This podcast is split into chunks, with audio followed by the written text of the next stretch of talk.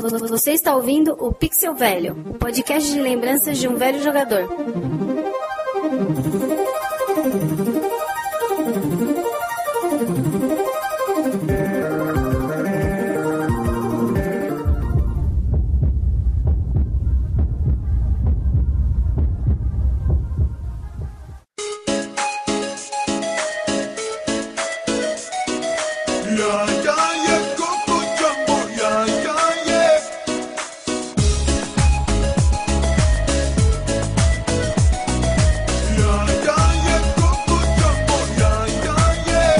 Juju, Toque e DJ Bobo. Eu sempre me percebo imaginando o quão particular é a competência de um desenvolvedor de games. Pare um pouco e reflita. O que pode passar na cabeça de um profissional desse tipo no momento que ele imagina uma história, um cenário ou um tema? Ele deve ser uma pessoa totalmente desapegada das pequenices comuns e cotidianas e também deve participar diariamente de uma assembleia de ideias insanas. O resultado de tudo isso são jogos de sucesso, e nós, apaixonados, adoramos todo esse descompasso. Como explicar essa ideia? Atenção! Uma história que acontece na selva, com uma espécie de Tarzan que é transformado por um mágico num macaco que, além de vestir um capacete de quarterback, salta com um Nike, a lá Michael Jordan, e cospe cocos de diversos tamanhos. Além de tudo isso, o cara ainda pode soltar fogo. O cara não, o macaco ainda pode soltar fogo pela boca. Não tem explicação. O conjunto dessa doideira é um jogo fantástico e marcante. A Lenda de Toque.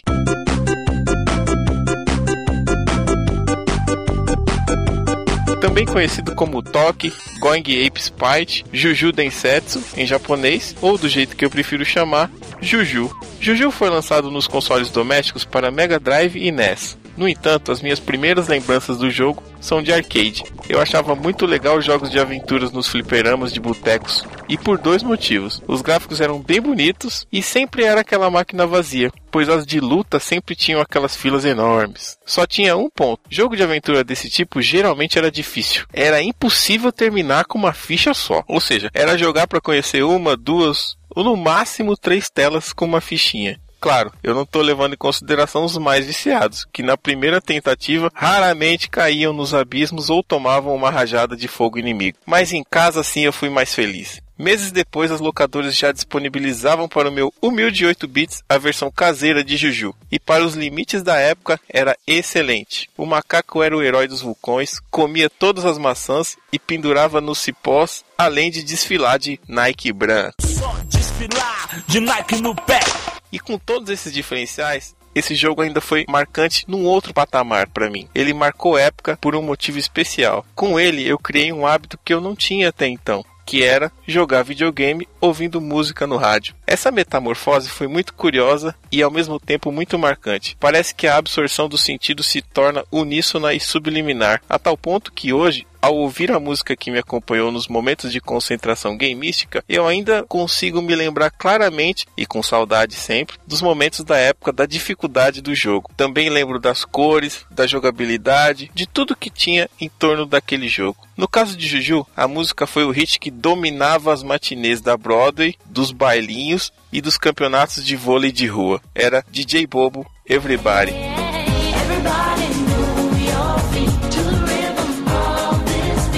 Ouvir o acorde de introdução da música, eu me lembro de estar cuspindo chamas em algum passarinho, e o som do jogo para mim tornou-se esse. Eu até acho um instrumental parecido com a música da primeira fase. Tá bom, até pode ser loucura da minha cabeça, mas olha aí a comparação. Acorde inicial.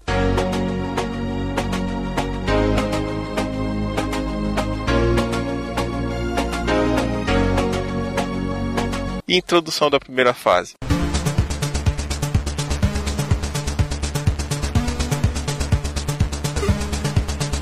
Escuta aí de novo.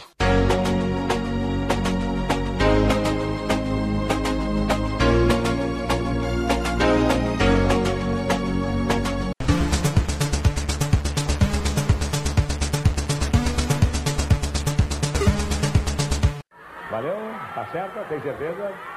Tem certeza? Maestro, qual é a música, maestro?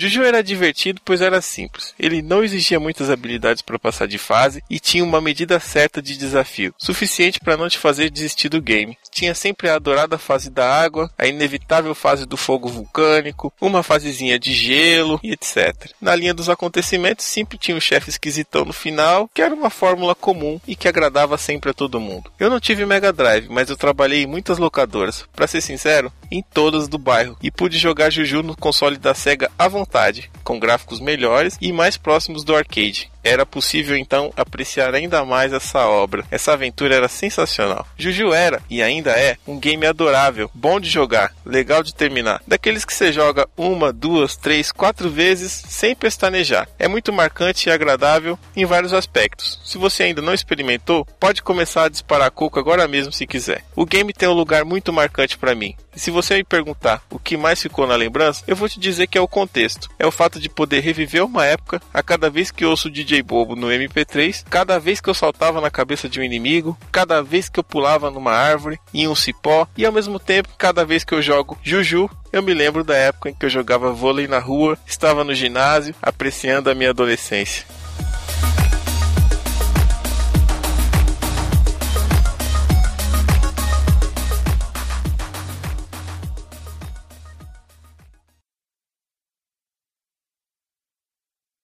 The next song we're gonna do is our song Everybody. And when I called you and said, um, Emilia, can we do this song together? You answered me like, Yes! I love this song. I love it. I do. It's really nice. It makes you so happy.